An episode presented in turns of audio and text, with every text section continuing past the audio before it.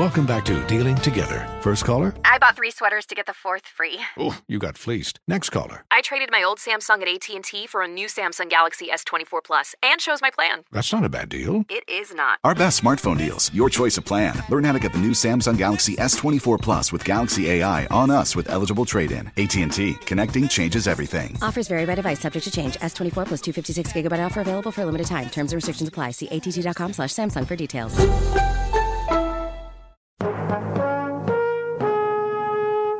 Good morning. On April 10th, 1922, Critical, and it's WBT, Charlotte, North Carolina. was born. I remember we would listen to WBT. Hopper time. big broadcast for WBT.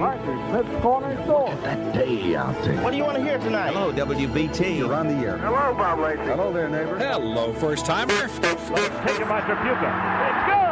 First basket scored by Charlotte Hornets. History's been made. Hurricane Hugo has made landfall. with no power. No information coming into the station other than the telephone. It's a very special radio station because people care. It's the John Hancock radio program. Carolina Panthers have been named the NFL's newest expansion. With their first touchdown. Bank of America Stadium. Kind of jumping back and forth in our coverage here. It's a long, strange trip. It still is. Throw me in the pool, please. Rae Carruth managed to evade police. I'm David Chadwick. The plane has now crashed into the World Trade Center. Uh, it would appear purposeful. Be the first to welcome you to our little club thingy. I'm Stacy Simms. Charlotte's Mr. Right. Carolina Panthers are headed to Super Bowl 50. are going to win the national. What's going to be the impact We may of see some serious issues here at midnight. We're providing insight that they're not getting anywhere else. Mr. Trump, welcome to Charlotte Radio. Good morning, Bob. Hey, gather around, my friends, in this mythical valley. WBT The great colossus of the South. through the years. I love this radio station as much as you guys do, but I love this radio station because of you guys. This powerful voice of the good stuff. This is Bo Thompson's Century Podcast. I was always very surprised that WBT let me do the talk show. I was 23 years old. and if, if I were a manager of a radio station, I wouldn't put a 23 year old in charge of much of anything. In 1972, Bob Lacey arrived at 1 Julian Price Place and soon became one of the youngest regular on air personalities in the station's history. I really loved getting very, very close to the listeners, especially on the talk show. His first regular gig was a groundbreaking show for a station that primarily played music at the time. We may not have made a difference in somebody's life, but I just have the feeling that we cheered up a few people who were very, very lonely. Management decided to turn the 23 year old Lacey loose with a microphone and a telephone after the sun went down. It was kind of goodwill that there are, there are some good things going on in life, and maybe you take some woman who's alone in upstate New York, and it's the middle of the winter, and her husband died two years ago, and here's some people having a good time, and she can tune in, and it's not. Uh, it's not television, it's happening right now. I felt really good about that. Lacey Listens became WBT's first nighttime telephone talk show. WBT, this is Lacey Listens. Let's take another call. WBT, you're on the air. Almost dropped it, Cleo. Hello? Hello, Bob Lacey. Hello there, neighbor. How you doing? Mighty fine. Hey, ain't you the Manischewitz man? Maybe one day you'll be doing what I'm doing, telling your friends, man, oh man, what a groovy wine. Peace. Manischewitz Wine Company, New York. Hey, uh, aren't you the, uh, aren't you the Manischewitz wine, man? Uh, JR, here, take this wine, JR. Your face will fall apart. There it goes. Let's take another call and see what we have here. WBT, you're on the air. Hello? Hello? Hello? Hello. Oh, wait a minute. Your face is falling apart. It's Cindy from Brooklyn, New York with a nose job. Hi, Cindy. I am the Manischewitz girl. You're the Manischewitz? You're too young to drink, even in New York. Man, oh, Manischewitz. What a wine. Yeah, so what you been doing? Well, uh, sitting around here doing a little radio program. At night, uh, it's it's pretty loose, as you know, and uh, you can just experiment. And it, it just with the with the wonderful reach of WBT, you could do so many things.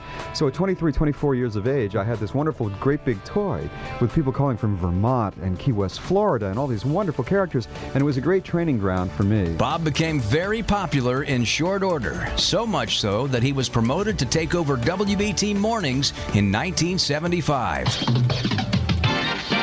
WBT, Bob Lacey. It's 22 minutes before 8 o'clock on the Bob Lacey Good Morning Show here on WBT. If you were listening about this time or a little bit later yesterday morning, Tall people got one reason.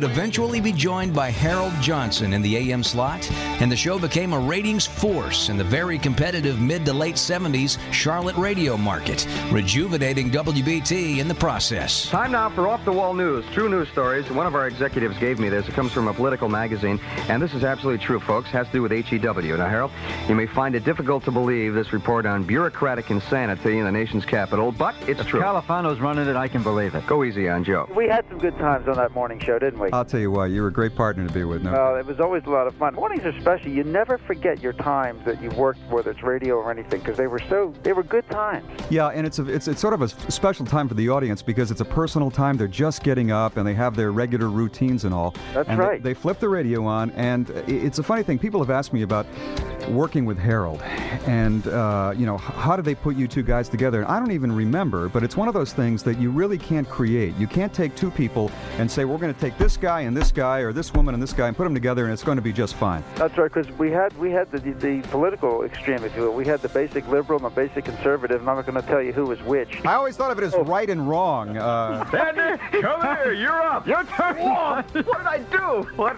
Freddie did it. You're paying for it. Oh, that stinks. I'm irate. Yeah, calm down now. Oh, but that, isn't that wild, though, huh? That's right. They Is that all they have to do up there all day? They were going to lose a million dollars. The wild part is that they they have to have a plan to, Have to uh, have a plan. Detailing how they're going to implement this spanking. I say keep their money up there. Yeah. Raise local uh-huh. taxes. we don't need their money. hey, don't get into this. I just wanted a few laughs here this morning. Well, we down. don't need their money.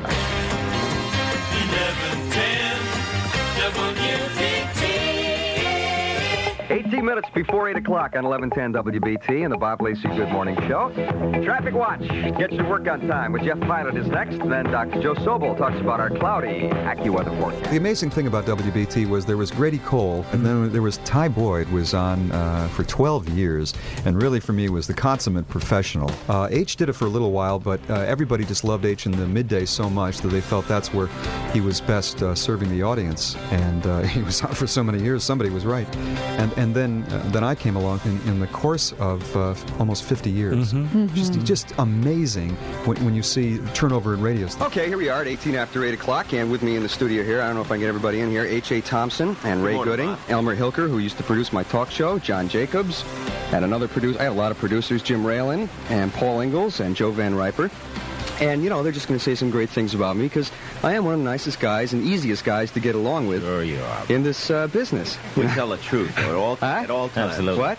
Tell the truth at all times. You you. know, the truth is really showing, isn't it, Ray? It really is. I mean, when he lets out that music and people can't see what he's doing when the m- music's playing, but he's getting with it, getting oh, yeah. down. I'm getting down. I'm going to tell a truth about Bob that you don't remember, do you, when we first met? You had on a, a double strength worsted wool suit. I said, oh, wow, another square. remember I asked you, I say, where, where are you from? He, uh, you said, uh, I don't know, some part of Massachusetts. I say, how's the weather? After five very successful years hosting mornings, Bob decided to leave radio, but he remained with Jefferson Pilot Communications, and he stayed in the same building too, as he moved down the hall to WBT's then sister television station, WBTV. Tonight on PM Magazine. He was paired with Maura Quinn to host PM Magazine, where he spent the entire decade of the 80s dominating early evening TV. It really is very picturesque. Yeah. So join us for PM Magazine. You're going places Monday at 7:30 on WBTV Channel 3. In 1990, Bob returned to radio and he came back down that same hall again, this time to rebuild 107.9, which was then known as WBT FM. 107.9 Sunny FM. Bob Lacey tagging along with you at 15 minutes before 10 o'clock on your way to work in the middle of at least 50 minutes of the greatest hits of yesterday and today. 107.9 Sunny FM.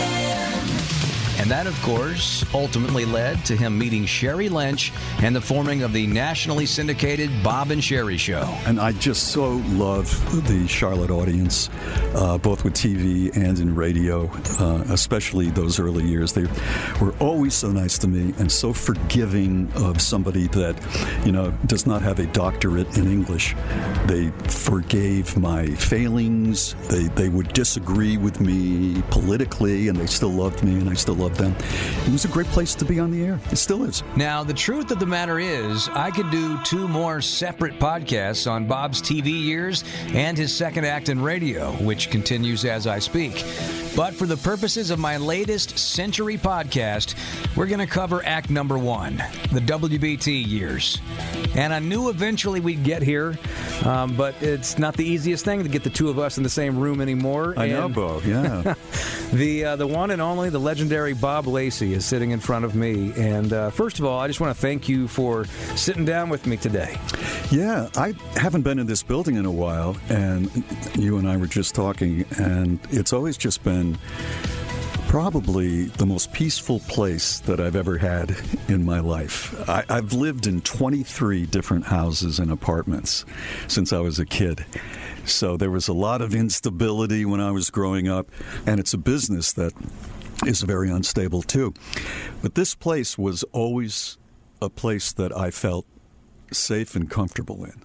When I when I say safe, I mean professionally and with the people I was working with. I've just loved it. I've loved the history of the building. I know some of the uh, stories behind the stories of how things have changed. When I walked in here the day I turned 22, they took me on a tour, and downstairs there was the Pine Terrace uh, restaurant cafeteria that the beloved Mr. and Mrs. Kelly worked, and there were two bathrooms, and I, I was told, don't use those bathrooms down there. One is for uh, Hattie, and one is for Lester, and that was the maid and the butler of the building. Now, I came from a real hole of a, a radio station in Worcester, Massachusetts, so the idea that a radio station has a butler and a maid. Just just like today, right? Yeah, just like today. Nothing's changed. Yeah, yeah. Now, uh, I was listening back to some old tape and uh, doing a little uh, research and making sure I was ready to do this because people who listen to WBT in uh, modern times know, I think, uh, I've been around here since I was 16 years old. Now, Mhm. the day that I signed on as a full time employee, I, I was 23. Mhm. So you were 22 when you started Yep. in this building. Right. And so um, I, I know uh, what it's like to be that age in this building, although that uh, it was many, many years before I actually uh, started doing mornings. Sure. So I want to walk back to the beginning because there there is radio before uh, this building for you, right? Yeah. Um, I was working in a plastics factory in Attleboro, Massachusetts for minimum wage. And uh, I was married very, very young. And I had a lot of responsibilities early in life. And I was waiting to get into college, which I did at Roger Williams University in Bristol, Rhode Island. But I always loved radio. I was around radio as a kid. I had a garage band, and the records got played on the local stations in Hartford, and I knew some of the uh, jocks, like Lee Baby Simms, who was my hero. I keep waiting for something really super to happen. All I ever do is just a heavy fade on me. Fade, fade out, fade, fade, fade. Dirty Doors, Jim Morrison, Lee Baby, 909 on K. I got out of the factory and got into this real piece of crap car that I had, and I'm driving to East Providence, and I had the radio on. And there's this little daytime station that had a guy named Chuck Stevens. Texaco at 1885 Mineral Spring Avenue, North Providence. I've got a Chuck Stevens T-shirt that you can wear proudly as you go up and down Mineral Spring Avenue. And he was, uh, God, he had to be 60 years old back then. And he played uh, early rock, and I'm listening to it, and he said, Well, we have to say goodbye to my newsman. He's, uh, he's leaving us today, get into the hardware business. And uh, we want to say goodbye. And I, I found the damn place. I didn't even go home. And I walked in, and I applied, and they gave me the job again for minimum wage. Wow. Yeah. and everybody, you know, my age probably has a story like that. And then I worked for three stations in Rhode Island. uh, to make enough money to, you know, pay the rent. And then a guy named John Lambis, who got me the uh, first full time job I had at WSAR. Ahoy there, matey. It's 1480. that was the jingle.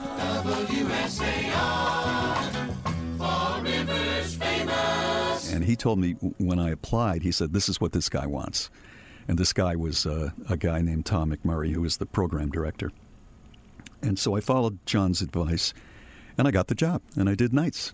And then John came down here and became WBT's, along with Tom McMurray, WBT's uh, production guy.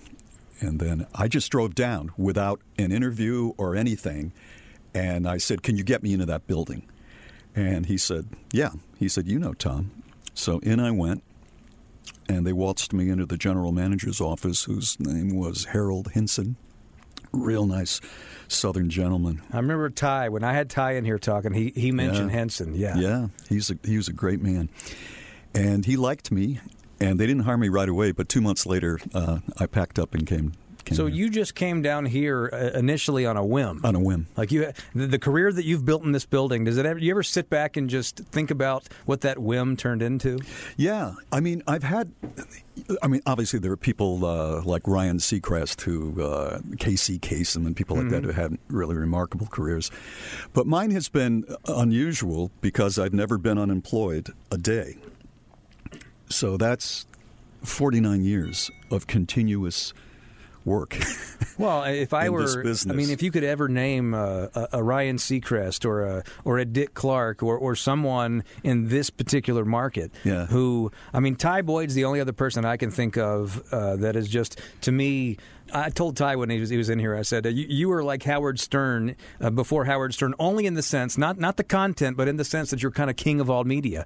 I Yeah, mean, he was. You you have like Ty in this era. Uh, there's nobody that's done what you've done, uh, especially in this building on all three stations. Yeah, I mean, and, and I produced uh, Lewis Grizzard's TV special for uh, Jefferson Productions. I didn't- see, I didn't know that. Yeah, I, I, I've worked. That was. Do you know who he is? Lewis Grizzard. Oh, yeah. he's the writer. yeah. So Lewis, uh, I wanted to do a TV special and run it in TV stations throughout the South. So uh, finally got him to come up here, and we went over to that uh, restaurant that Cullie Tarleton used to own in Fourth Ward. I forget the name of it. And uh, Lewis was a heavy drinker. And so he's throwing in the middle of the day, he's throwing down uh, vodka and orange juice, heavy. He walks out of the restaurant with the glass in his hand. And we're about to come here. Mm-hmm. And the bartender comes running out because that's against the law. And the two of them got in a fist fight in the middle of the street. And all 148 pounds of me had to separate these two guys. And you were how old at this point? Uh, I was in my 30s. 30s. Yeah, I forget exactly where. Well, I mean, uh, and and uh, the point of this particular podcast, I want to get into the WBT years, but um, and I was going to bring this idea up later, but really, I was thinking about it earlier today. There is nobody who has come in and dominated on all three. I I know we have uh, uh, WFNZ now, but in the the, the heyday of JP, the trifecta was TV, AM, and FM. Right? That's Uh, right. it was WBT AM, FM. Uh, FM became WBCY for a stretch, but and, and different names. But you had the TV station and the two radio stations. There's nobody else that's ever worked in this building that has been prominently featured on all three of those entities and had great success. Well, thank you. That's very nice of you to say. I was actually on BT in mornings and on PM Magazine in the evening for about uh, maybe a little less than a year, and then I just I just couldn't handle it anymore because we were. They'd fly me in a helicopter somewhere to Myrtle Beach to do two days there, and then I have to be back here Monday morning at 5 a.m. And, and I finally just went to Cullie and I said, I can't do it all.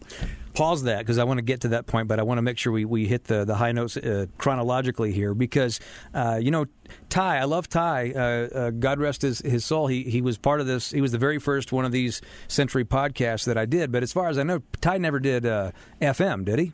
No, Okay. no, no, no, no, no. He, you know, obviously he was a, a, legend on TV and on radio, but Right. that's why you've always fascinated me. And you and I haven't uh, talked that much over the years. It's weird because we've been, you know, a few feet from each other Yeah. for many years. Uh, while I've done Yeah. uh, or been involved with the morning show, but uh, that's another reason why I've been so looking forward to this is because um, I, I, I, from afar, I kind of keep my head down and do my thing where I Mm-hmm. am. But uh, you've always been just one of the guys I look at and go, that that's how it's done. Well, that is so nice of you. I think we didn't hang out very much because I'm I'm that's my fault. I'm uh, I'm an introvert. Well- And it takes me a while with people, and, and then I'm your friend, unless I'm your enemy. and I've had a few of those here. Well, I mean, you and I see, see saw each other in the hall and say Yeah, hello and yeah. all that's fine. But Right. but you know, I, I'm the same way. I, I, I get behind the microphone and I, I come to life, but off the air, I'm I'm very introverted. Yeah, a lot of radio people are that way. And I think. kind of like it that way, to be Yeah. honest with you. Yeah. Um, so let me let me roll back a little bit here. So you talked about coming down to WBT on a whim. Right. Anything else in the pre, like, like when you were, you talked about your how you, you first got interested in radio, but was was radio in your head as a young kid? Was it like Yeah. I want to be a radio broadcaster when I grow up? Yeah, I, I had this garage band in Connecticut, and we actually had a recording uh, contract. I don't mention the name of the band or anything. I, I don't want people um, diving too much with uh, everything on the internet these days. It's embarrassing. But I was friends with uh, some people on WPOP in Hartford. Yeah. And uh, not really friends, but they let me hang out. I'm 15 years old. And uh, one of them was Lee Baby Simms. And Lee Baby Simms was the first totally irreverent disc jockey that I ever ever heard on the air. Mhm. And the Hartford market was fantastic. There was Joey Reynolds on one station, uh, DRC, and uh, and Lee Baby, and they went at, went at each other at night. The really funny guys during that period were on at night. They were not on in the morning. So that was kind of a peek into what radio was. And then I heard a guy, and he kind of changed my life. Two guys did, actually. And I, I got to talk with them briefly. One was a guy named Larry Glick, who did an all night talk show on WBZ in Boston. Hello, Gene? Yeah, hi, Larry. Hi, Gene. How are you? Let me check. Not bad, thank you. First time caller. First, you know what you get? Yep. What? Round of applause. Round of applause to make you feel welcome. Nice to have you with us, George. Thank you. There was no politics. It was just Larry Glick. G- Guy was, I don't know, World War II sort of generation guy. And he was so natural. He was so funny. He would do stuff that I've never heard before. Like if somebody was annoying, this is like at 3 o'clock in the morning. If somebody was annoying, he'd go, Harry, can you see your radio from where you are? Look over at your radio. And then he'd have a sound effect of a gun, and that guy, the guy would be gone. Now you, I, you couldn't do that today Right. with with the problem with guns in this country. but he he would just have characters on, and I'm doing middays. H and I were splitting middays. He was on ten to one, and I was like I think one to four. The greatest hours of my life. And I went to the program director and I said, I, I want to give up this cushy time slot. I, I want to do uh, 9 to 1 a.m. Mm-hmm. and I want to do talk. And they never had a talk show on WBT. It was the first telephone talk show. And I copied Larry Glick right down to everything but the look at the radio with the gun. I mean, I copied this guy. Now, now, have you ever met him in I- years since? On the phone. Okay. I, I I interviewed him on the phone, and he didn't say it, but I sensed that he knew that I was a protege. He was he was very nice to me, and uh, I mean I was shaking when I uh, when I interviewed him. The other guy was um, a guy named Jean Shepherd. Uh, if you remember the movie A Christmas Story, yeah. So Jean Shepherd was on radio in New York City on WOR, 45 minutes a night, five nights a week, with all new material every single night. Those those stories, like the Red uh, R- Red uh, Ryder, the BB BB gun, gun, yeah. he'd he'd have this Hammond, Indiana thing going every night. He'd, and he'd comment about, you know, what's going on in the world, but it was the stories and the way that he told them. And that's where the movie came from. That's right? where the movie came from. And What- the name of the book was um, "In God We Trust, All Others Pay Cash." The story is called Duel in the Snow. Red Ryder. Nails, the Cleveland Street Kid. and they they just pulled. Henry interviewed him once. Yeah, well, I found out about what you're talking about when I was working with Keith Larson about 15 years ago because Keith obsessed on that movie, and I, I I'm a fan of that movie, but I didn't know the origins of it. Yeah. And then uh, he turned me on to those actual old uh, radio tapes of Jean Shepherd. Yeah. And now, I mean, I think there's a there's a I, I'd be willing to, to bet that uh, the majority of people out there who are who say they are fans of that movie have no idea that it came They don't. from that, and there's a whole reservoir of of, of other stuff Yep. you know, that you could go back and, and listen to, and it's radio. It's A- awesome. And, he did a PBS uh, series too. Yeah. For uh, for public television, which was very very good. Um, he was just the best storyteller I've ever heard, and I'm nowhere near him. But I sort of combined the two of those guys, and over the years became whatever personality I became. Well, you became a, a, a multifaceted one. I, I I can think of you growing up in Charlotte. I was born and raised here, Mm-hmm. and haven't ventured far. Um, you know, I can think of you in, in three different entities. I mean, you know what I'm talking about. But I want to. So you came to Charlotte on a whim. You didn't. You didn't know you had a job. Right. Uh, but you did shortly after. So let's talk about Bob Lacey uh, starting out at this place that at the time seemed like the Taj Mahal uh, of, of radio. Right. I walked in. I was. I mentioned I got hired the day I turned 22. This is no hyperbole. I walked through the door, and the first person I saw was Fred Kirby. Buzzing of the bees in the honeycomb trees near the soda water fountain. And he had on the red shirt with the fringe, the white pants, the uh, In the big rock candy mountain. cowboy boots, the hat, the white hat, and he was just standing there. I think a group of people had come and, and they just left him, and he was just standing there. And he's got the guns on. I don't know who the hell this guy is. I mean, this this is an older man dressed like Gene Autry, you know, I mean, it- or it Porter almost- Wagner. Almost sounds like like when you came through the door on the outside, the horse was was was by just the door. to the about, yeah, just about. So you know, I was, I just stopped, and he looked over at me, and I'm looking at his guns, and uh, he goes, "Well, stranger, I just want you to know these guns only shoot love." How we love the little rascals, little rascals. And I thought, did I take acid last night, or you know, what the hell is this place? and what a sweet man. How we love the little rascals, little rascals are they? What a really sweet man. Uh, so, so the first person you saw or remember seeing when you came through these doors was Fred Kirby. Fred Kirby. well, in, in some ways, that's very fitting, though, isn't it? It was, yeah. Yeah. I mean, it just kind of set up what a really unique place this was. When I look back and I think, I, I have an album by Loonis McGlohon that I play. My Mhm. wife and I will have a cocktail and I'll and I'll play. Um, it- it's it's actually on Spotify. I'll play that once in a while. He's uh, Loonis in London, and he was the most amazing man. I, if, there is a young person listening and you're around somebody who is a interesting, talented person, I know you have a busy life, but stop and ask them about their lives. I wish I had just taken him out to dinner a, a dozen times because he played Carnegie Hall. So I have to tell you that uh, this room we're sitting in right now has been renovated several times over the years. I, I've Right. seen it renovated twice. You've probably seen it more than me. But uh, I have a memory sitting in here one day when I was in high school. I came in to engineer an interview that Loonis was doing with uh, some very re- renowned music person because Right, he right. was too. Right. But to your point, uh, I remember sitting in here one day just just watching him and uh, thinking, knowing enough because people like Henry Bogan and Mike Collins and et cetera had told me Right. uh, how big a deal this guy was. Well, you had to know jazz, really, Yeah. Mm-hmm. to know a lot of the people he was friends with or uh, recorded with. And jazz is the least popular popular music, unfortunately, that there is. Um, but I was in the, uh, the, the the other studio where the uh, sports guys are now, and I was on at night, and uh, to get to the production room, you had to go through the studio, and the door flies open, and Loonis has got a man by the hand, and uh, quickly I picked up. Uh, oh, that guy's blind. Wow.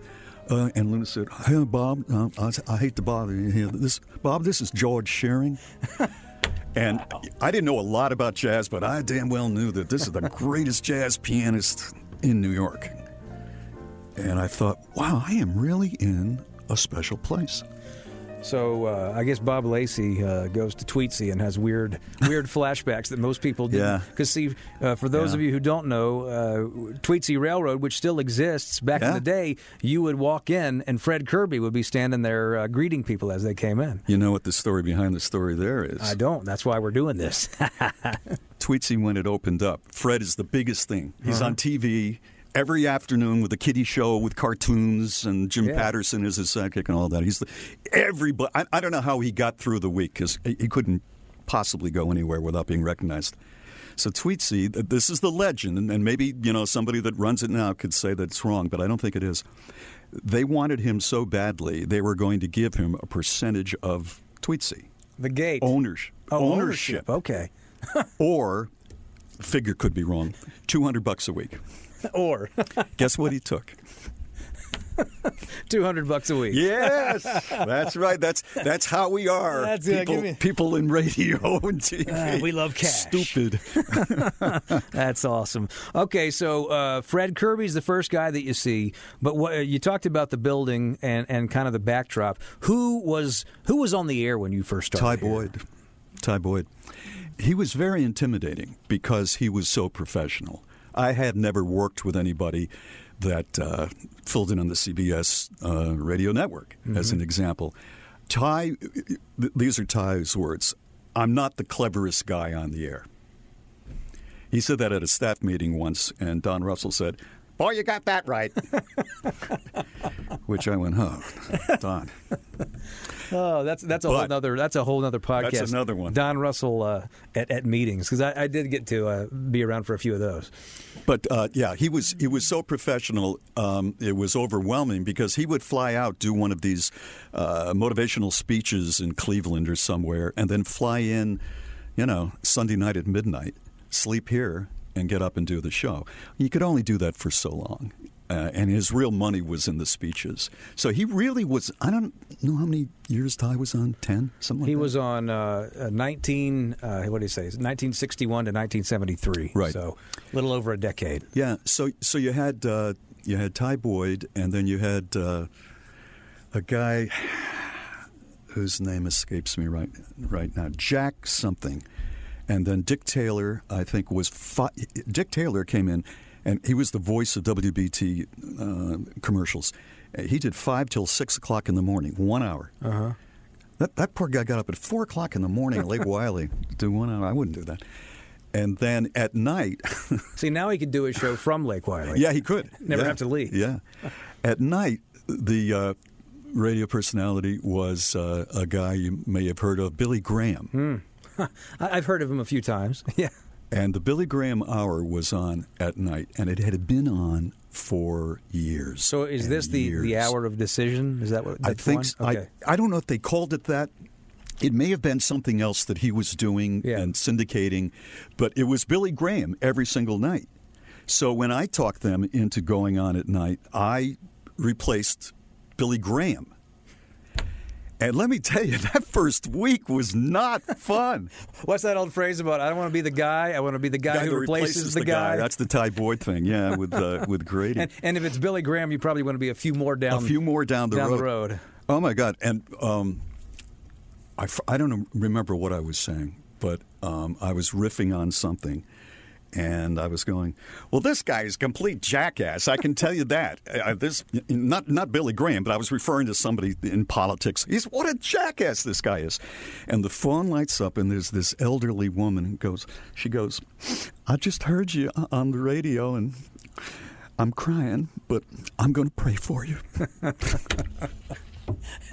you should have cry, crying, laughing, or, or crying, no, crying. no, crying, Yeah. crying, yeah, crying, crying. Yeah. And that was a fun. I mean, I just loved doing that show. I did it for a couple of years. So when you got here, you weren't here explicitly to do mornings or nights. You were just here to do something that you hoped would would develop.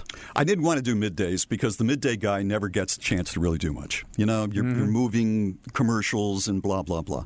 And I, I don't think I was right for morning drive. Hell, I was 22 years old, but I had this thing with Larry Glick's show in the back of my mind, and. Uh, after about a year, I, I talked them into doing it. I don't know. I would never give a 23 year old uh, a four hour talk show. I mean, that's that's just crazy. So, so this gets us to uh, Lacey Listens. This is the Mm-hmm. first telephone talk show, uh, at least in these parts, Mm-hmm. that anyone had ever heard and anyone had ever tried. At least on this station. I don't know about the other stations, but I don't. I don't think it, it was around very much. No. And um, Was this idea yours, or did uh, the programming department or the director say, uh, "This would be great for you. Why don't you try oh it"? no, no, no, it was mine. Okay. I, I had to talk him into it, and uh, you know, they were very upset because uh, the Billy Graham thing, you know, was making them some money, and they go, "Who's this kid?" Um, but it worked. I was showing up in Jacksonville, Florida ratings. Wow. I was number one, 12 plus at night. Now, it sounds like I'm bragging, but I'm not because there were only 12 radio stations that meant anything in Charlotte back then.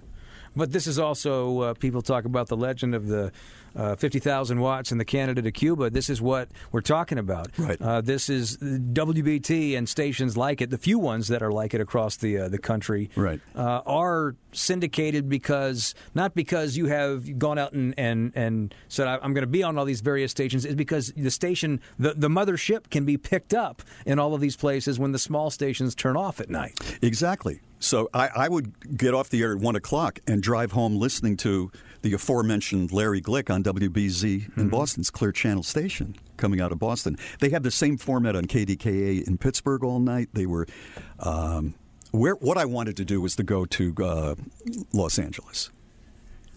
And uh, So that was the end goal. Like when Yeah. you, you got here, Yeah. you you viewed Charlotte as a, as a, a step along the way. I did, and I'll tell you why. Um, I grew up in the restaurant business. My father had a restaurant. I was serving, you know, when I was 12 years old. Charlotte has a fantastic restaurant scene right now and a great bar scene. There was no liquor by the drink.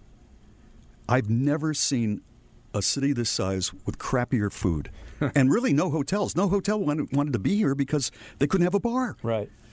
So I, I thought, let's get out of here and uh, and go to go to L.A.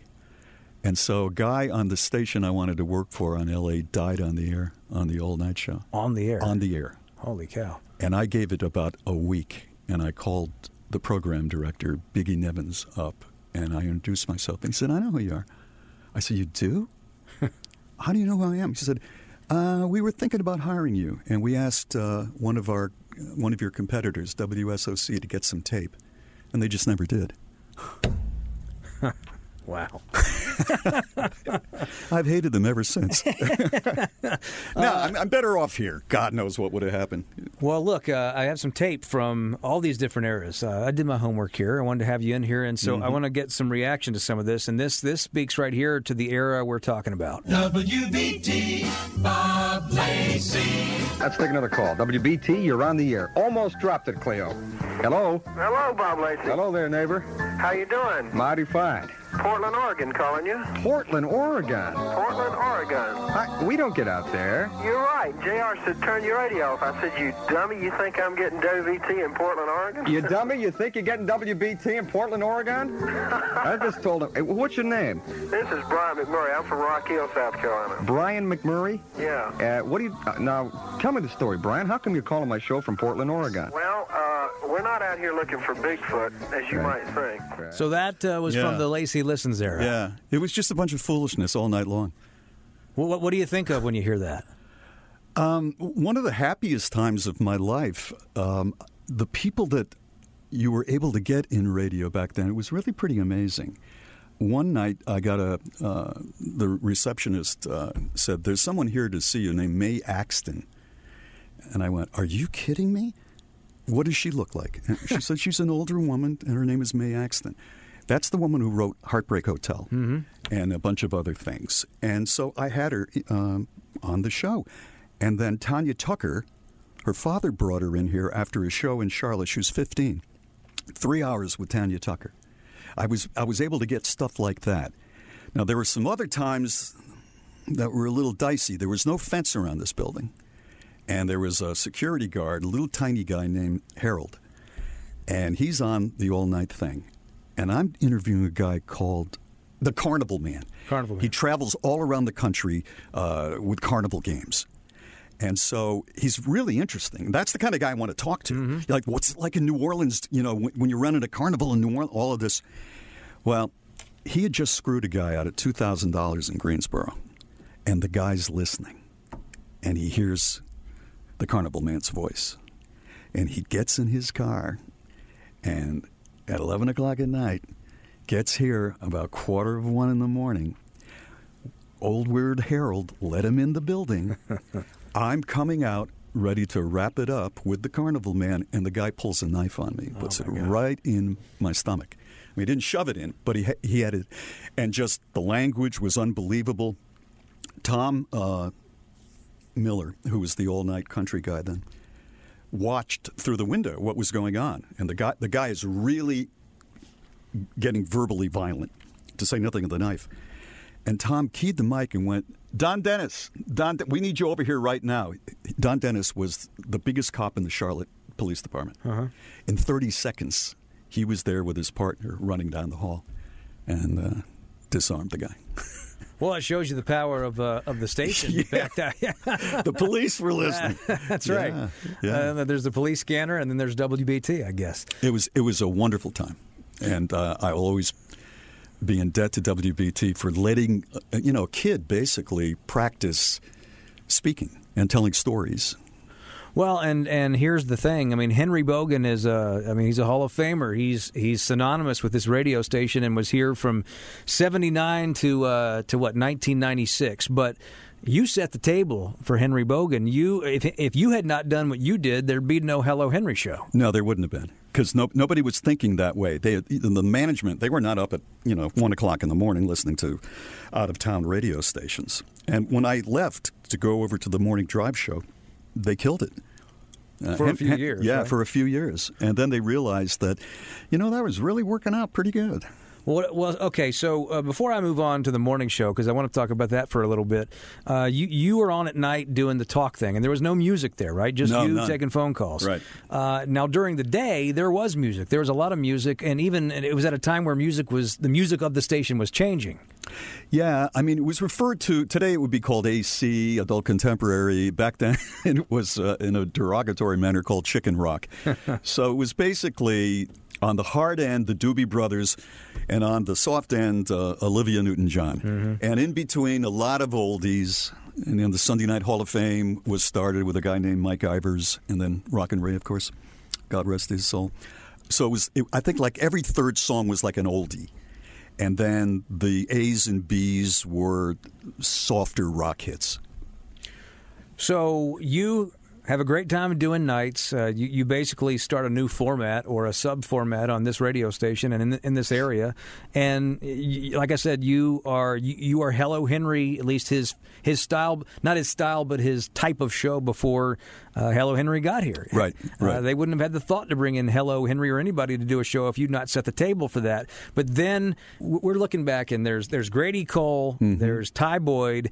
As I understand it, there's there was HA for a tiny little sliver of that. I, I, I make HA the third, but uh, whatever anybody wants to say. Uh, I had no interest in doing that. I, I had I did not go in and say, you know, I want to be the morning man.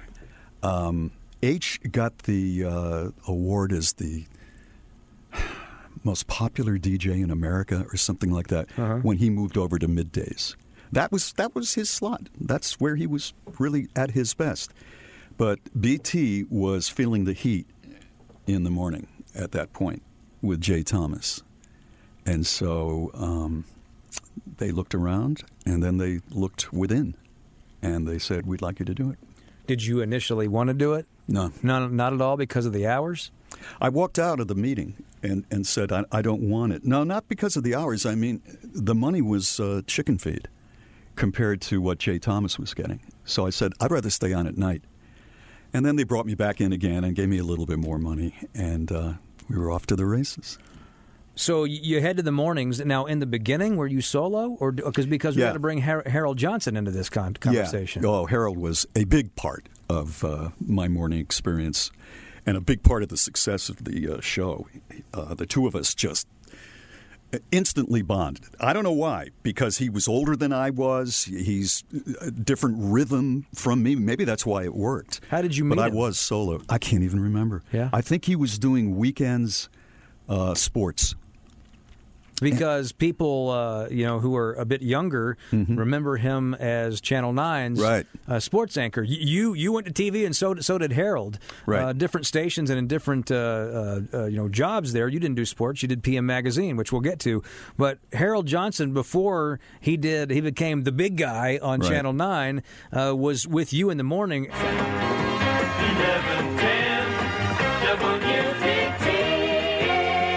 Lacey, good morning show. How are you? It's 21 minutes before 8 o'clock here on WBT. Time now for Off the Wall News. True news stories. One of our executives gave me this. It comes from a political magazine, and this is absolutely true, folks. It Has to do with HEW. Now, Harold, you may find it difficult to believe this report on bureaucratic insanity in the nation's capital, but it's If true. Califano's running it, I can believe it. Go easy on Joe. Jeez. The Department of Health, Education, and Welfare recently ordered the public schools in Bellevue, Washington to start spanking equal numbers of boys and girls or lose a million dollars in federal education aid. Corporal punishment administered to students by teachers was approved by the Bellevue community in 1973. However, the schools were named in a complaint to HEW which said that more boys than girls were being spanked and therefore sex discrimination was involved. HEW studied the situation for several years and concluded on the basis of the actual number of boys versus girls spanked, the situation was discriminatory. And, uh, and he then ordered the schools to start spanking equal numbers of girls and boys. In addition, the schools must submit a plan to HEW detailing how they intend to go about implementing the order. what? Now, what you're saying here? If you spank Freddie for throwing a spitball, Uh-huh. you got to spank Sandy for watching. That's exactly that. Sandy would just be sitting there going, dr- drawing, drawing a buffalo or something. Sandy, come here. You're up. Your turn. Whoa, what did I do? What? Freddie did it. You're paying for it. Oh, that Uh, stinks. I'm irate. Yeah, calm down now. Oh, But that, isn't that wild, though, huh? That's right. They're Is that gonna all they a- have to do up there all day? They were going to lose a million dollars. The wild part is that they they have to have a plan to, Have to uh, have a plan. detailing how they're going to implement this spanking. I say keep their money up there. Yeah. Raise local Uh-huh. taxes. we don't need their money. hey, don't get into this. I just wanted a few laughs here this morning. Well, we down. don't need their money. That's the heyday of uh, you and Harold, right? Yeah, yeah. He was. Uh, he didn't have the one-liner there. I always thought he was a lot funnier than I was. He's he's one of the funniest people I've ever known. You, you notice he took a, a shot at a politician in Washington. Harold was very political. He he he kept it to himself. But when Reagan came to town, he arranged to be the MC, and he went a little early to where Reagan was going to speak. There was nobody in the ballroom. I think it was the Radisson Hotel, and he looked at who was sitting where and uh, he was like five down from Reagan, and he took whoever was next to Reagan's card and switched it. he ended up next to Reagan. That's, I mean, that's, And it worked. And it worked. and it worked. Yeah, Well, he was a delight to work with. And he uh, went on, uh, among other things, uh, after his TV career, he ran for office. He did. Yeah. Um, so he became a politician. he did. Uh, it's interesting. So I want to. So we just played a clip from. Uh, I don't know. I would- would guess that's somewhere 76, 77. That that Somewhere time up around there, yeah. So let's fast forward to uh, 1992. Okay, uh, Mm-hmm. this is actually you on the 70th anniversary, uh, talking with Maura Quinn, and uh, I think you you have an idea who probably called into the show that day. People today, come, I get hundreds of phone calls. I have voicemail. It's maxed out every day at 50. Rush Limbaugh thinks he gets a lot of calls. People always ask me, Harold, who writes your material for you? You're so funny on Channel 9. And I have to be honest, and Bob Lacey, folks, Bob is still writing a lot of my funny material. I'm still not getting paid for it either. well, hey, it's the privilege of being on the air. Harold, Harold let, let me tell, if, if you all were wondering what it was like working with Harold Johnson, two very quick stories. Harold and I are speaking over at the uh, Sheraton, and uh, we're the after dinner speakers, and there's 300 people there. Harold has me paged, and uh, generally I would get up and say something, then Harold would get up and say something, then we both talk together as this group. So Harold has me paged, and I go out to the lobby and I said, Yes, yes, and there's nobody there. Well, while I was away, he stands up in front of 300 people and says, No matter what he says when he's on, don't laugh. no matter what he says, and, and look a little grim after two or three lines. And then when I get up, no matter what I say, go wild. So I get up there and I throw out a line, and people are looking at me like I'm an undertaker. I throw out, I say, boy, this is a tough crowd. I throw out the best thing I've got. Now they're moving around in their seats, you know? He gets up, brings out some Henny Youngman line from 1916. the place goes wild. People are stomping. I go, it was all Johnson. I have nothing. Bob, I have a confession to make, and that's been 12 years ago. As a result of you being, as a result of you bombing so badly, I got the check for both of us, and I kept it all. I figured it. It doesn't surprise me at all. And, and, the, and the other time, we're, we're watching we're watching uh, television, and uh, this doggone gorilla down in, in the zoo in Atlanta. Willie, Willie. Willie the gorilla. Somebody stole his television. He used to like to watch TV. So I'm on the air, and it's uh, 8:16 on WBT. Harold says we're going to give away a Queen City TV from Woody Player to the gorilla. And I'm looking at it, my eyes get real big.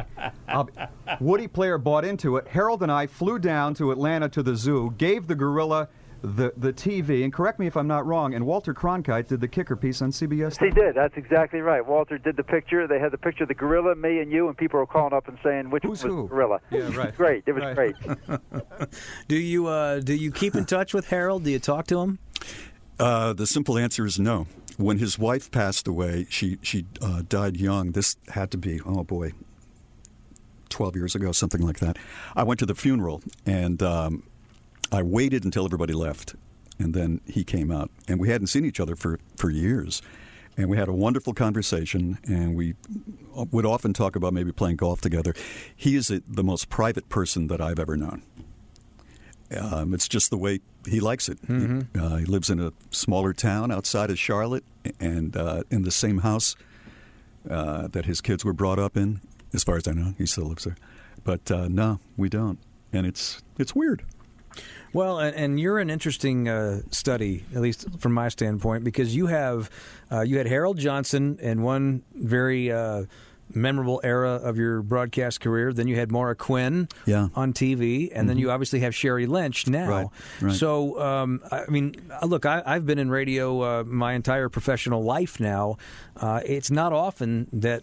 A lot of people find anybody they click that well with uh, once in their career. No, that's very true. And and uh, with the late night talk show, I had a guy named uh, Tom Miller, and I would hang around and do his show too. I just work well with certain personalities once I get to know them. I, I just that probably is the only gift I have. I know how to fit in with the right person. Now we had a couple of people that uh, they paired with me, and it just did not work, and I had to get rid of them. And uh, along came Sheri Lynch. I, I- don't need to uh, push you there, but um, Maura was a delight to work with. She's one of the smartest people I've ever known. Uh, she could shoot, she could produce, write, and didn't even want the PM Magazine on air job. She wanted the photographer's job. Really? But they said, you pair physically with the guy that we have, and you're good enough to do it. You can do it. And so she ended up doing nine years. Well, and, and I'll I want to get to uh, what made you decide to leave radio and go into TV very successfully a little bit later, but I want to stay with uh, the morning show here. We've talked about Harold. Uh, I want to talk about that era because uh, when you when you got to mornings, you initially said you didn't want to do it necessarily, but then you got there and you got the the hang of it and the rhythm of it, and then you started to love it, right? Yeah, you know, it's a tough, tough. I think the expression is it's a hard way to make an easy living because you're up that early, okay, and you've got to be on, and you've got people across the street from you that just want to tear your head off. And uh, Jay Thomas uh, was a formidable, uh, may he rest in peace, formidable competitor, and he was moving that station, which now is in this building. Yeah, that's the That, that's the irony of thing. ironies, right? Yeah, he was moving that ahead of everybody, and they they told me they said, "You got to get him."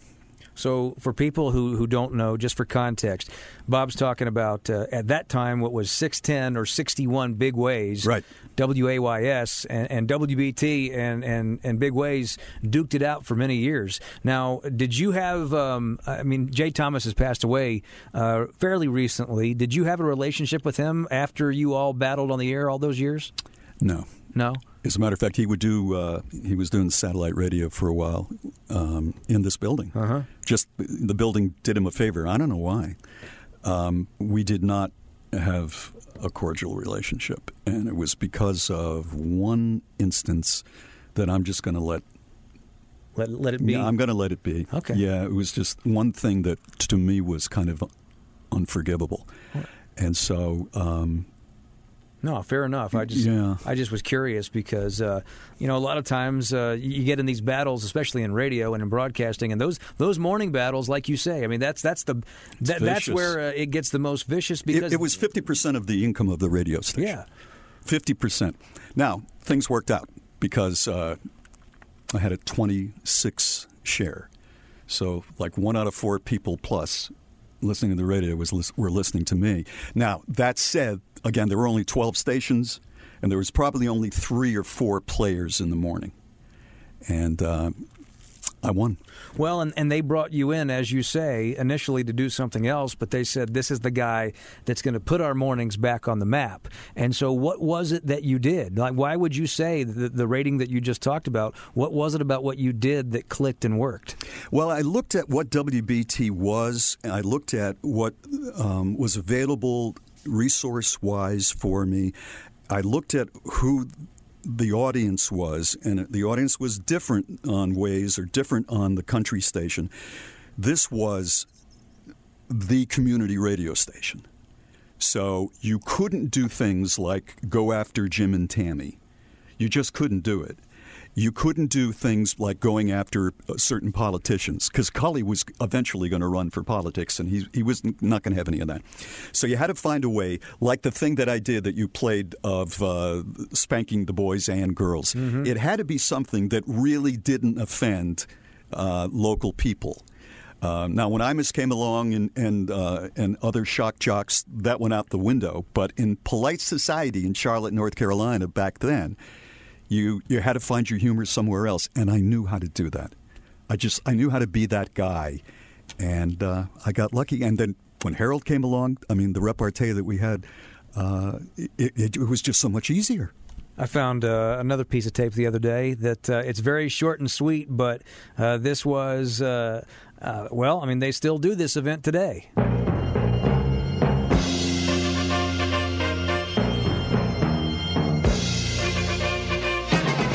WBT and Carowinds present Sky Show 76.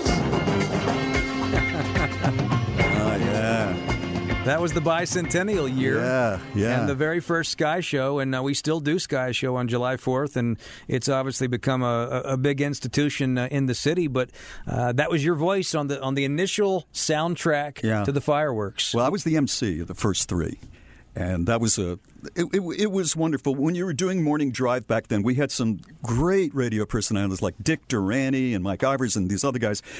But the morning guy, because of Grady Cole and then Ty, was the face of the radio station. I mean, my face was all, as bad as it is, all over Charlotte on billboards.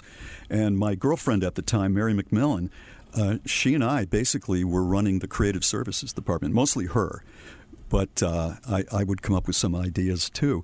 And so they made me the host of Sky Show. And it was the biggest traffic jam I have ever seen in my life when that thing stopped, the first one.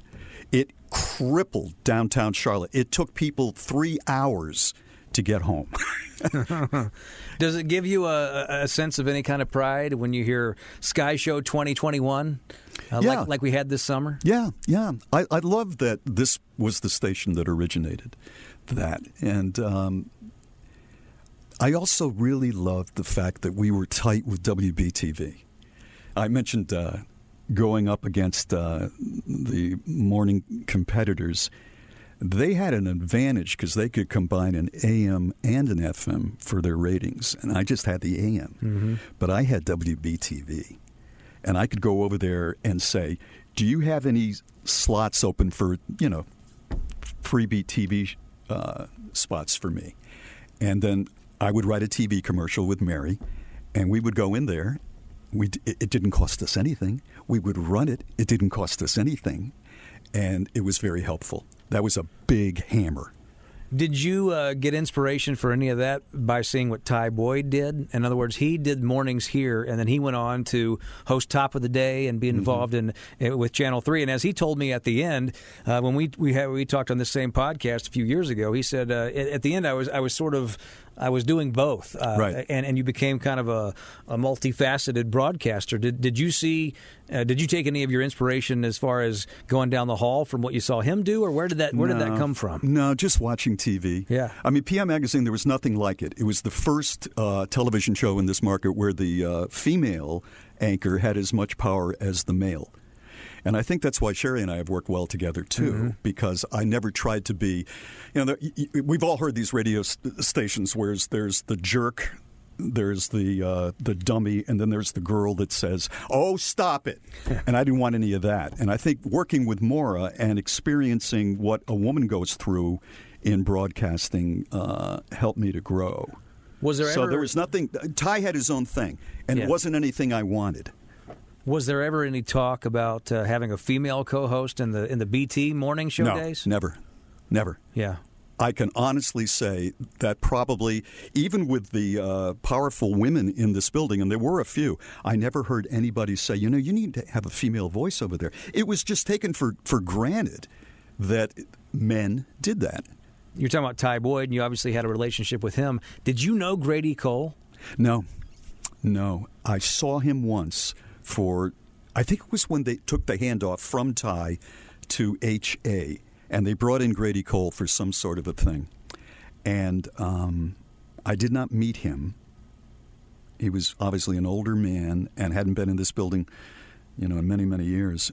And I also noticed that Ty was finding a way out of the room Hmm. because once evidently you got into Grady's orbit, you're going to be there a while. and, and Ty, Ty always had a plane to catch. Ty had, Ty had plans. he had plans. He had That's things on the itinerary. Well, it really is fascinating to me because when I asked Ty about Grady Cole, he sort of said the same thing. He said, "I didn't really know him that well. Mm-hmm. No, I, I, and I would have thought that he would have had more uh, anecdotal stories about the guy that I mean, because you know he was the guy that replaced Grady Cole, Right. And I've heard all the stories about Grady Cole, but um, I, I- talked to HA, and HA was on the air, I believe, the day that, that Grady Cole passed. He died in a car accident, but uh, HA remembered that day. Do you remember when that happened? No. No? I don't remember when that happened at all. I, I just have a sense with Grady Cole that he knew who he was and uh, that he was better known in this market than Bob Hope. And I think the idea that he was going to, in any way, let his memory, his light shine on a younger man who is now in that chair. I don't think he could allow himself to do that. I'm not. I'm not busting on him. I'm just saying he was. Uh, he was that big. Everybody else he knew was going to be diminished. Well, and, and uh, everybody else that I've talked to about Grady Cole uh, sort of has the same thing to say that he was the man for so long, and then when his time was up, it's not like he came back like like, like H. A. Thompson does, or you do sometimes, coming back and, and talking to me like in a, in a, in, Right. a, in a retro sense. Right. Uh, there wasn't a lot of that with Grady Cole No. coming back and, and remembering the good old days. No, it was almost like Carson. He was gone. He was Yeah. gone. Yeah. Interesting. Um, so uh, I got a couple of I got another clip here, and and so Harold did not stay with you all the way to the end of your tenure, did he? We both um, started to get antsy, and um, it's a funny story with PM Magazine. I'm doing morning drive, and I walked out of the studio, and Don Russell uh, was there. He said, "Hey, you should go upstairs. They're taking auditions for this new show, and it's supposed to be really a hot new show. You should go upstairs." And I didn't even know. Uh, and he had auditioned, and uh, they had, I think they had 40 guys, 45 guys. And so I went up, and I was the last guy. They were going to close down the camera uh, that afternoon, and uh, I went on on camera, and um, they said, "We'll get back to you." And two days later, they said, "You're the guy." And Harold, I told Harold about it, and at that point, he made a call to Channel Nine because they they were getting their butts kicked. It was Harold Johnson and a little bit Doug Mays, but mostly Harold Johnson that turned that turned that station around. So this uh, this would be circa 1980. Yeah. sounds to me like Harold had already left because he's not in, in this particular clip. But this was uh, right towards the end of your tenure at WBT. We should have an official WBT correspondent down there at the license uh, place. And you report on how long the line is and everything. And one of the guys there, he could pick up my license for me. So uh, we asked the folks to call in. Now, we got a lot of calls. WBT at 26 after 8 o'clock on the Bob Lacey Good Morning Show. Let's go down now to our special correspondent, Dick Bennett, construction worker, now correspondent for Bob Lacey and WBT at the Motor Vehicle Department on Freedom Drive. Dick, come in if you can hear me. Bob, I hear you great. I've got this lady here I was just talking to, and she'll tell you how old she is and something about herself, maybe. Okay, hello, madam. Uh, I'm 72 years old. Hi, hi, you're 72 years old, huh? Yes, I am. Yeah, how long you been waiting in line, ma'am? Uh, since I guess about 20 minutes after 7. Tw- yeah, 72-year-old woman. The United States government is making wait in line. Friends, this is heartless as far That's as I'm. terrible, isn't it? It is terrible, man. I'm I'm behind you 100%. We need another way, don't we, ma'am? We certainly do. That's right. When a 72 year you're a grandmother, aren't you? I'm a great grandmother. You're a great grandmother, is what you are, and you're out there in the freezing cold, standing in line for those license plates. Well, we congratulate you, man. And an easier way next time is to get your own radio show. Okay. Okay. Well, thank you. Thank you, ma'am. Very good job there, Dick. And you still got my money for my tags, huh? Bob, I got your money. There's no Good. problem on your money. Uh, I do Uh-huh. have several investors that I've talked to. Oh yeah. What do you mean by and I that? have uh, Huh? talked to one person that's been here since 4:15 this morning. Oh wow. And I saw one lady back there that has her gloves on her toes. uh, one lady told me that she wouldn't be this cold when she's dead. Thank you, Dick. An excellent report. Good comedy from your part and very precise reporting. 28 minutes now after 8 o'clock is our time. Are we going to sports right now? We're going to commercials, then sports, right? So as I understand it, you uh, I paid the guy. I paid. There was a stunt, and uh, I guess you couldn't do that today. I don't think. I think you you got to be the, the the actual guy there. Do you remember how it ended? Uh, I got it. Yeah. So when you hear that I'm playing that, that's uh, that's 1980. Do, Yeah. you, do you remember the bit when when I when I, play do. back? Okay. Yeah, I do. Um, I, I, I don't know if I remember the other ones, but I, I did remember that one. I think that we were recording at a slightly higher speed because my voice, I know I was younger. Uh, first, I don't think I've ever had that much energy in my life. Not, not when I was a toddler. Uh, my voice sounded a little higher. Uh, I got a few more clips here. This one, uh, since we're uh, headed towards the TV range here. How about this?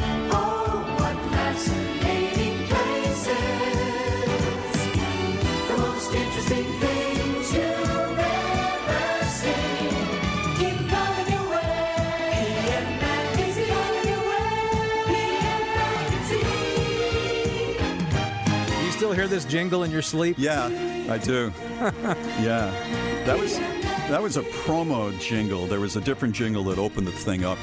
It was an amazing period for me. Do you want to talk about PM Magazine? here? Yeah, Is you know, let's leading? let's talk about the transition to PM Magazine. I want to make sure that I I, I, get that part in here because uh, you were on uh, uh, WBT. So the, the the heyday in the for Lacey listens was was what uh, 1973 to 75, right?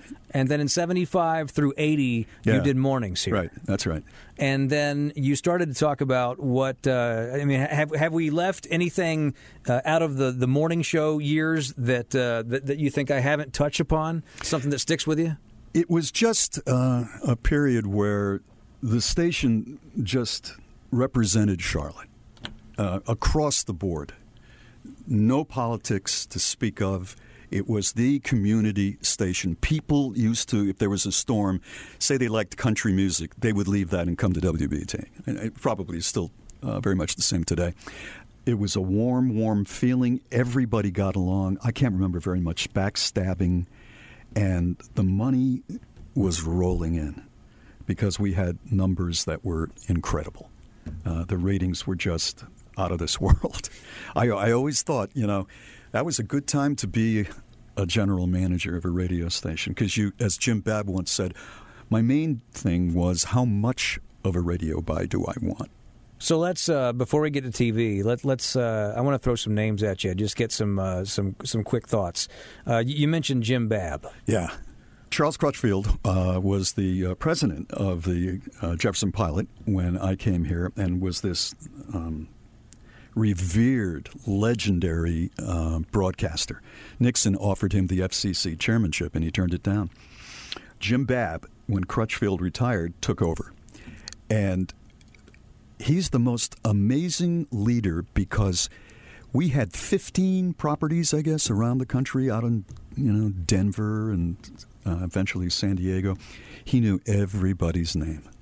If you worked in the mailroom in Denver, he knew your name. When he would come down here for lunch, this is the president of this company. He, there's an engineer sitting next to me with the meat and three vegetables. I'm, I'm eating a hoagie, and here comes Jim Babb, and he sits down, and uh, he says, "How's it going today? How you how you doing?" You don't see that these days. How That's the kind of man he was. He wanted everyone to know. I don't want to use the word "this is a family" because it's not a family. Uh, you have your own family, but he, you, you pretty well had to be caught red-handed stealing on Main Street at noon to get fired.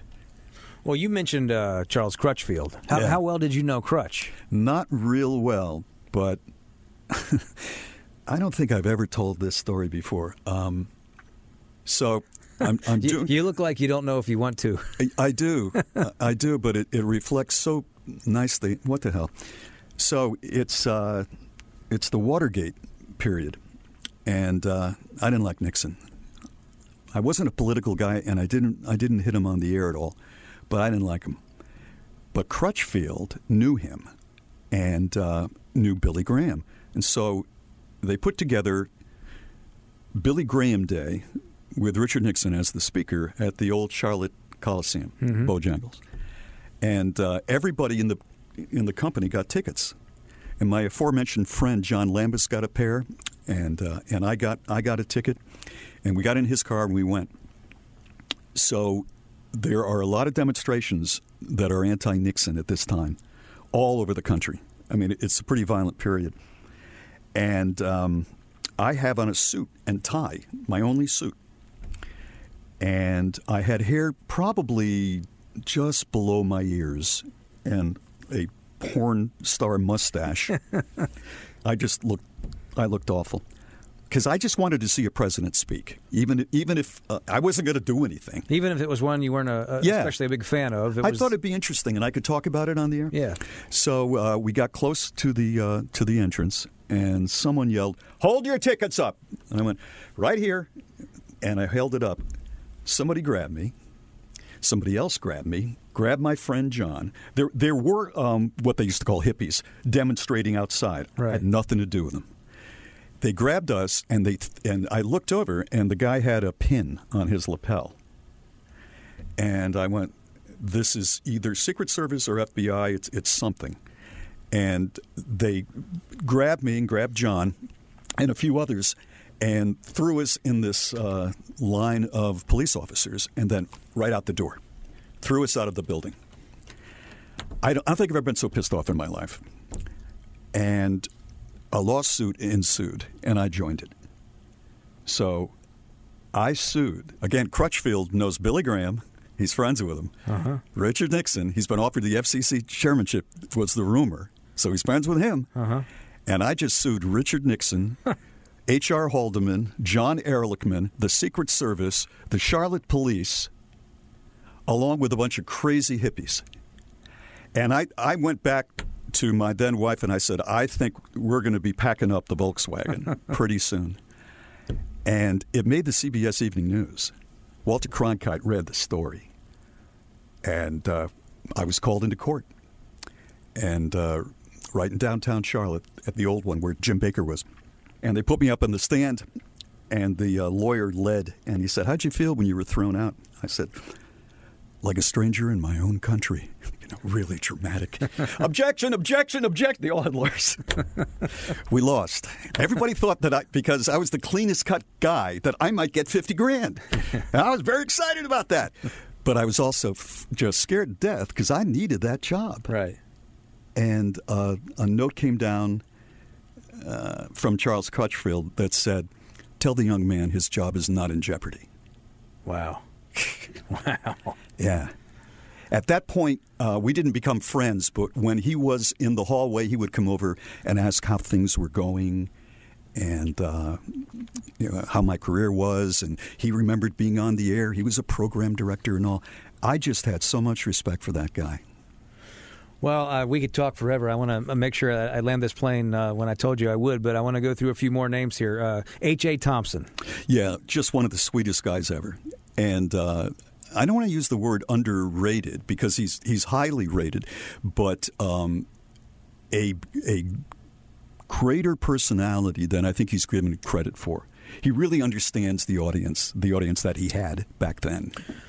Don Russell. Don is, is such an interesting person, and Don uh, lived in, in my house for a year. He and I uh, were sort of roommates. I was also staying elsewhere uh, occasionally, but he, he left here, and then uh, that didn't work out, and he came back, and he needed a place to stay, and I thought he was one of the funniest people I've ever known, and I said, "Stay here." And a year later, uh, he was he was still there. Well, and uh, he and, and funny, a talented guy. I didn't even talk about what he does in the air. Very talented guy in the air. Yeah, and and uh, I think maybe he's been hired here uh, more than any other more than person. anybody else. so that I mean that speaks well, and it's kind of the punchline with, when you say Don Russell. But Don Russell is uh, a lightning wit. I mean, he was Yeah. he was probably the funniest guy on the station. Well, and as you pointed out earlier, uh, on the air and off the air. I mean, Yeah. uh, in, in meetings, he was Oh, yeah. legendary. Yeah. Uh, if you wanted to have a roast, if you Right. wanted to have a, a, a Toastmaster, that's your guy. He's the guy. That's the guy. Yeah. Um, you mentioned earlier sitting uh, and just absorbing uh, and, and watching and learning from somebody like Loonis McGlohon, Mm-hmm. who's a WBT Hall of Famer. Uh, when I first started working here, the first paying job that I had was in high school uh, in um, uh, 1990, and the shift that I worked, I ran the board on Sunday nights, and you know the shows changed; they were network shows and whatnot. But I didn't know what I was getting into until I showed up for work, and then every week, every Sunday night, I started showing up for work uh, a little earlier than I was supposed to. And the reason is, is the show that led into that was the Sunday Night Hall of Fame, and so for about three years, I sat in that studio and just rapped with Rockin' Ray Gooding. Uh, I just love Ray. And uh, you, Just loved him. you, uh, I mean, Ray passed away several years back, and and uh, rest in peace, of course. But you, um, you were gave the induction speech when he was inducted into the Hall of Fame uh, back in 2017, and uh, I thought that was so fitting. Rock and Ray, Rock and Ray, man, the Sunday Night Hall of Fame. He was the community affairs director, but he was the guy they put in there to do a show that Carolinians would listen to, like on a Sunday night when they're driving back from Myrtle Beach, right? And they'd be uh, getting 50 miles in, man. They'd be switching, trying to find it, and then they would hear that voice. Rockin' Ray. WBT. Presenting the king of rock and roll. Born through a party. A little bit of incarceration boogie. And that voice was so different. There were so many vanilla voices, but his voice, will you, won't you? How come don't you put your hands together for the Right Reverend Ray Charles? Ray Gooding, when he was in his 20s, was the number one radio personality, 12 plus, in this town. And here's why. Because the black community, the African American community, all loved him and they all, they all knew him. He was a part of it. But back then, the white kids in Myers Park and Dilworth and South Charlotte and wherever, they didn't want to hear Perry Como. They wanted to hear Etta James and Hank Ballard. And they listened to Ray, and he put it through the roof. And I just love that.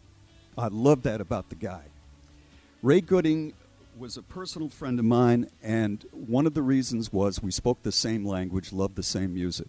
The second thing you don't know about him is not only did he play those great songs out of the 60s, but he knew these people. Uh, Otis Redding was a house guest. I don't think uh, Vivica was even born back then. But Otis Redding, when he'd play Charlotte, he'd stay with Ray. James Brown would come by the station. He was a great man, and he expanded WBT to be a station of all people, and I love him. So, will you, won't you, how come don't you remember Rockin' Ray? Thank you. And I want to say it's my plum pleasing, pleasant pleasure to be a part of this very auspicious occasion. Here's a guy I, I can say that I got to know a little bit. If I if I walked into the room, he'd always say.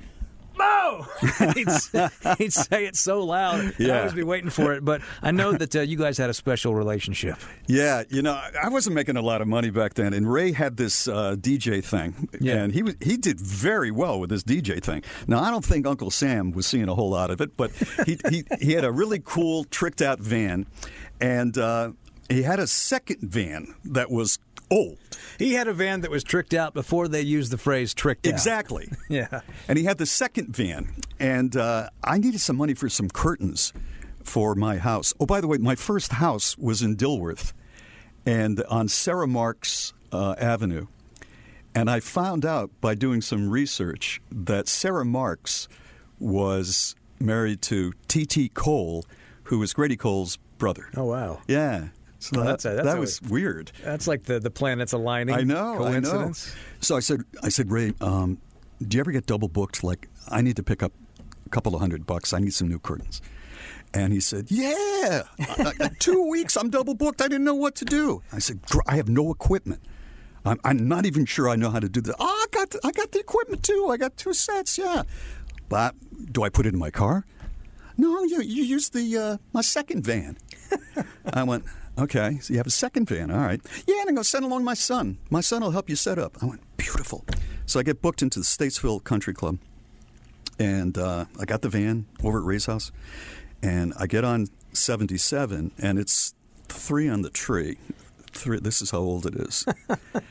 and I, I'm on 77, and I'm in second gear. I'm going about, I don't know, 45, something like that.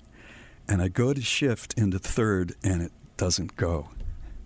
But I have to have that money. I drove from here to Statesville in second In gear. second gear. And it's like, "Eh." people are, are going by flipping me off.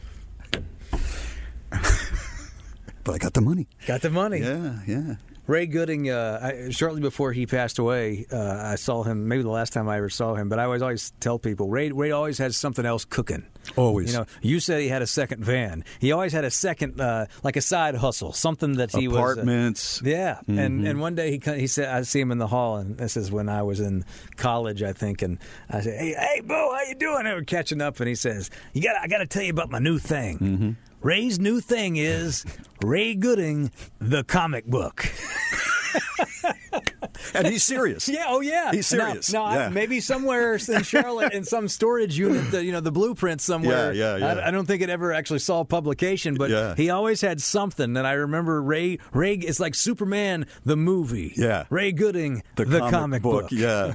Yeah, he was it? an entrepreneur. I mean, no two ways about it. Uh, Cullie Tarleton. Yeah, Cullie uh, was my manager when um, I was on morning drive, and I think a little while while I was on at night. I think Harold Henson left, and then Cullie took over. He was the sales manager. He ran a tight ship. He ran a tight ship, but he was so good to me. He made sure that uh, I got what I needed. Now, his main job was to get me for as little money as possible, and he did a good job with that too. But uh, I'm fighting with a, another jock, Bob Murphy, because Thomas had left. He was at Ways ROQ. with Sprinkle, right? Yeah, that's Yeah, right. Yeah. And that was a formidable duo. Um, and again, they had two stations, I had one. And so they thought they were j- just going to blow me out. And that didn't happen. I think I went up against them with five rating books, and I won three or four. And they won. They won one. So I, I lost one, but I came back with the next one, number one. And the, and the Observer uh, didn't do anything with it. And Cullie called up, and the Observer printed.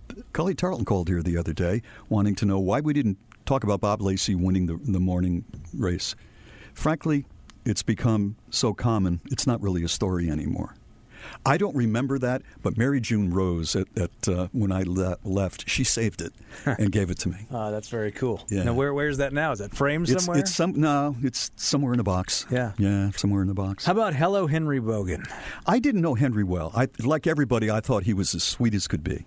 The the two shows that we did bore no resemblance because he's a nicer person than I am. He just is.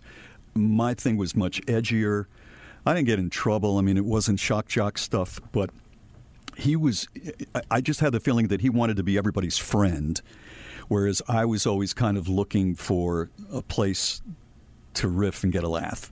I don't think that's where his head was, but just the sweetest person and, and a real pro. Well, look, uh, I know that uh, this next name uh, is more synonymous with your second radio gig uh, doing mornings uh, over on uh, FM, but I'd be remiss if I didn't ask you to talk for a few minutes about Rick Jackson. Yeah, yeah. Rick Jackson um, was just one of the greatest people that I've ever interacted with in radio. He, th- this was his first uh, general manager job. He was a program director, in, as you know, in uh, Denver, Colorado. And the station had gone through a terrible period with, I'm not going to mention the man's name, but just a terrible hire who was mean to people. He was a misogynist. He was um, just a terrible guy. He was so bad, they walked him out of this company. This is this is the worst guy that I've ever worked with. I think they walked him out with an armed guard to make sure he got out, and uh, brought in uh, psychologists to talk to the staff individually. That's how harmful this guy was. So they brought in Rick, and it was the exact opposite. This is a guy you could walk into his office any hour of the day. Always upbeat, always thoughtful, always pushing you to do your best. And uh, Sheri and I, I think, stayed in Charlotte because of him. And, and a great general manager. I mean, this place was making a lot of money. And he just was such a people person. When Sheri and I walked into uh, his office after he had given notice because he just couldn't bear to work for greater mediocrity. Women pay attention to details more than men do. I just sat down. Sheri looked over at the empty bookcase and started crying because she knew. that every woman, I think, and a couple of guys were crying when that guy left. That, that, that's the impact that he had. Any names uh, that were very important to you in the uh, in the BT era that I didn't mention that should have been said? I think you've done you've done your homework, and I hate hearing old tape. I, I, don't listen to my own show. I don't listen to competitors. I do it. I'm, I'm I'm almost like Charlie Watts. Charlie Watts has never listened to a Rolling Stone album, and uh, I don't I don't go back and listen, and I cringe. You found some stuff that I was actually smiling, and I thank you very much for doing that. Well, I got one more piece of audio, and it uh, I'll probably hate this one. I don't think so, uh, but I'm curious because this is the this is the transition. What is now, uh, you know, it's bookended by radio uh, gigs, uh, but at the time this was your foray into TV, and I don't know. Did did you think you were coming back ever? Uh. You know, I didn't give it a lot of thought. Yeah. Um, I didn't think that I would be a good fit for the newsroom, and I saw PM was going to be coming to an end. So I bailed about a. People say I have a golden gut. I bailed about a year and a half early, and then the place. The, the show was number one. Right. For 10 years. And we should point out that uh, the, the WBT morning show was mm-hmm. number one, mm-hmm. and PM Magazine was number one when mm-hmm. you left both places. Yeah. You, you left on top in, in, in, both categories, and you're obviously still riding uh, act number three right now, Mm-hmm. but uh, that's, that's, that's not an, that's a cool thing to be able to say in retrospect, but not an it easy is. thing to do, I imagine. It, it, um, well, I don't know as I said, there were fewer radio stations, so I'm not taking away from anybody who's in this business right now.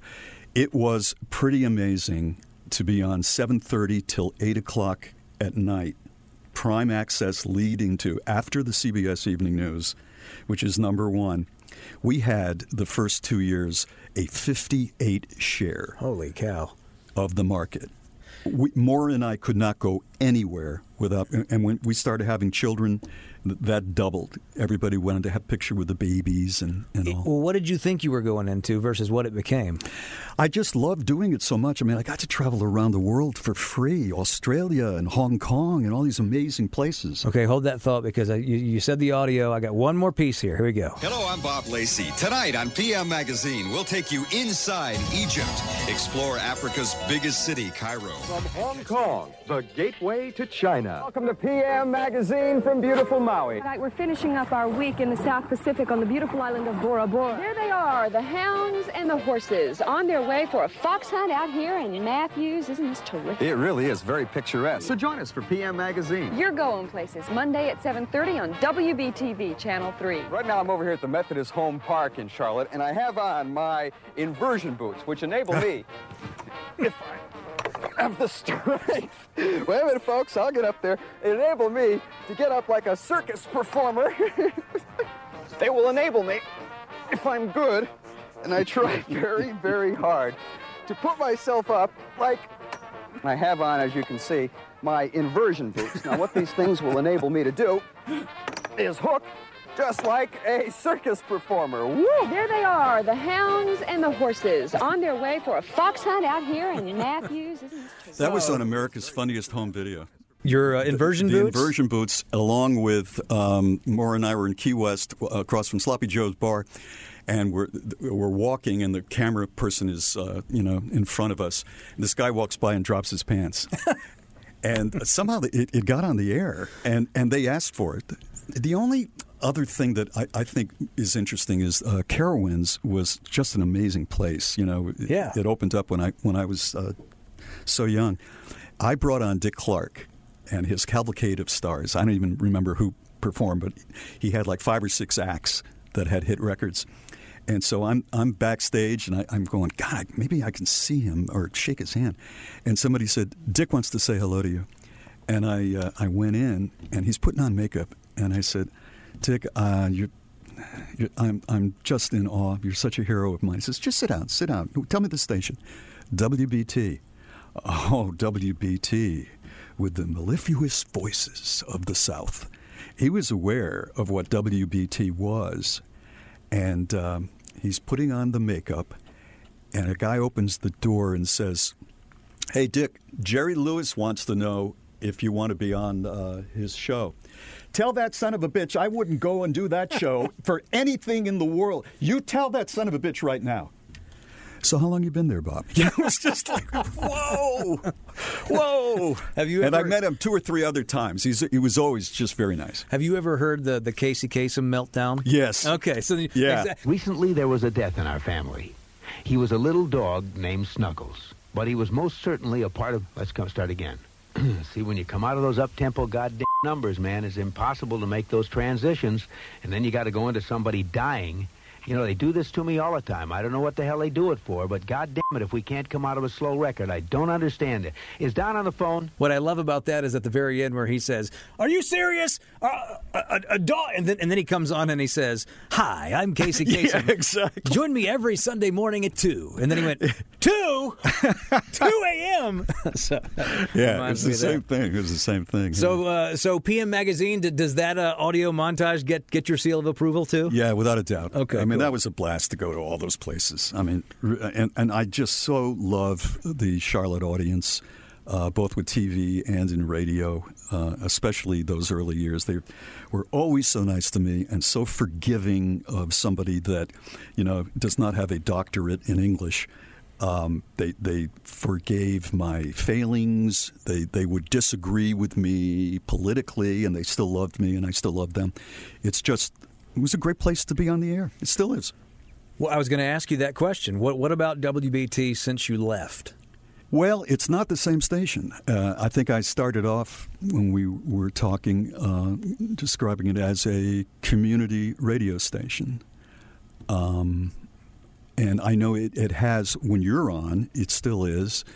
When um, the excellent news uh, casters are on, it still is. But obviously, uh, if that is not your flavor of politics, it isn't something that I recognize as WBT. I think Ben Hogan was playing golf in a pro am, and one of the amateurs said, um, "Mr. Hogan, my ball is on a rock. Um, could I move it and then hit?" And I think it was Hogan. Hogan said, "Well, you can move it." But it's not a game I recognize. this is WBT, but it's not the radio station in my memory that I recognize. Well, and since you've left, it's been it's it's gone through several phases since then. I Yeah. mean, you know, uh, John Hancock, Henry Boggan, Right. Um, uh, so many people that I, Mike Collins, so many people that I can name came after you. Right. Uh, you, Collins is fantastic. I think one of the best interviewers I've ever heard. Yeah, and and I mean, I have all kinds of. I wouldn't be in the business had it not been for uh, for meeting him, and Yeah. he, he kind of showed me the ropes around here. So Mhm. he he's been gone for a long time too. So it- Yeah. it's a. But you still you still you radio. You came back to radio. Mm-hmm. Uh, you went you went from radio to TV and back to radio, and obviously uh, you're you're in the, the the third act now of what Mm-hmm. has been an incredible career, a career that. Um, Well, it's going into podcasting. Yeah. So so what now? I mean, uh, I, I know where you are right now, but do you you like the? Go ahead and ask the question. When are you going to retire? No, no, no, no. I'm not. A, that's not where I was going. Actually, uh, I've known you not real well over the years, but one thing, and, and you've reinforced it a couple of times during this, but you're not a guy who likes to look back much. No. You you like to keep an eye on what's ahead, uh, and of course, asking you when you're going to retire will be looking ahead. But that's not really my, my focus at this point. I, I, I didn't know if you would ever would even want to do this because I know how much you really don't like to dwell on what happened in the past. But you have to know uh, when you, you sit back, and I, I got to imagine these moments come uh, every now and then where you sit back and you have to say to yourself, "Man, Bob Lacey's done a lot in this market." Yeah, uh, I have. I've been very, very fortunate. I was at the right place at the right time, and the right person or two came along that I clicked with. And uh, it just worked like magic for me. I don't like to uh, go to get togethers. Um, I, I, don't go on Facebook and do those were the days because I think once you start doing that consistently, you all of a sudden trigger in your mind that the past is more important than right now. And as wonderful as the audience is, they want you in the present right now. And as soon as you say to yourself, the present doesn't interest me, you should hang it up. Because of the logistics of pulling all of this off. And, and, look, I'm like the last. I, am the only guy left around here necessarily who's connected. Uh, yeah, to, that's to, true. To, so that's sort of why you know this podcast series that I'm doing uh, made so much sense. And and I'm first of all really grateful that you agreed to do this because uh, it means a lot to me. Uh, like I said at the start, uh, I grew up working here, but when I started working here, you'd you'd been here a lifetime almost uh, in radio terms and broadcast terms, really two of them. But just the idea that I get to do this right now with you uh, is a real thrill for me. So thank let, you. Let, let me level. just just before uh, we sign off here, the reason I'm doing this, I, you're right. It's very astute that uh, you really have done your homework. That I don't. I don't go down memory lane very often, but I could sense talking to you and what I know about you, your reverence for this property, for for this uh, these call letters, and uh, that to me was was uh, was important, and I have really enjoyed it. And I don't think anyone has ever put together my career like this. As a matter of fact, they nobody has. WBT threw away all of the PM magazine tapes. Well, I, I did have to. Uh, it wasn't the easiest thing to track down all of that. I'll bet. But there are a few people down the hall that I still know and have connections with. So, yeah. um, you know, I, I found a, a, few things here and there. So we've been a lot of places, Bob Lacey, and uh, this means a lot to me that you sat down and, and, and did this. Um, you mean a lot to me as a broadcaster, and, and are one of the reasons why uh, I, I wanted to be in this building in the first place. So, so thank you. Thank you. And for anyone listening, obviously you are a WBT fan, let me just say that you couldn't have anybody better than Bo behind the microphone in the morning right now, not just because of his gifts, his knowledge, the ability to uh, handle breaking news and all, but this is a person who truly loves this radio station. Well, thank you. Uh, it's not necessary to say, but but anything yeah, like, is. coming from you that that that um, you know that that means the world to me. Uh, WBT, when Bob Lacey looks back at WBT and your heyday here and the, thing that led to so many other things. I just want to thank, number one, the audience. As, as I mentioned a little bit earlier, just the most loving, wonderful, supportive place that I could have been broadcasting from, especially in the early days. People were just so sweet with such a great sense of humor and really wanted you to do well. Just love the Charlotte audience and welcome to some of the newcomers. And good Lord, there's a lot of them. And I just am so grateful that I ran into people like Maura Quinn and Sheri Lynch and Rick Jackson and Cullie Tarleton and Jim Babb and Wally Jorgensen and so many others that uh, we haven't we haven't and Mary McMillan who started as Loonis McGlohon's secretary in the uh, studio that you now broadcast out of, and then eventually became the manager of WBTV. All of these people made it possible for me to have this lovely career and, and do this for a living, and I'm I'm so glad that uh, that I took a chance on coming here all those many years ago. Bob Lacey, the one and only. Thank you, Bob. Thank you.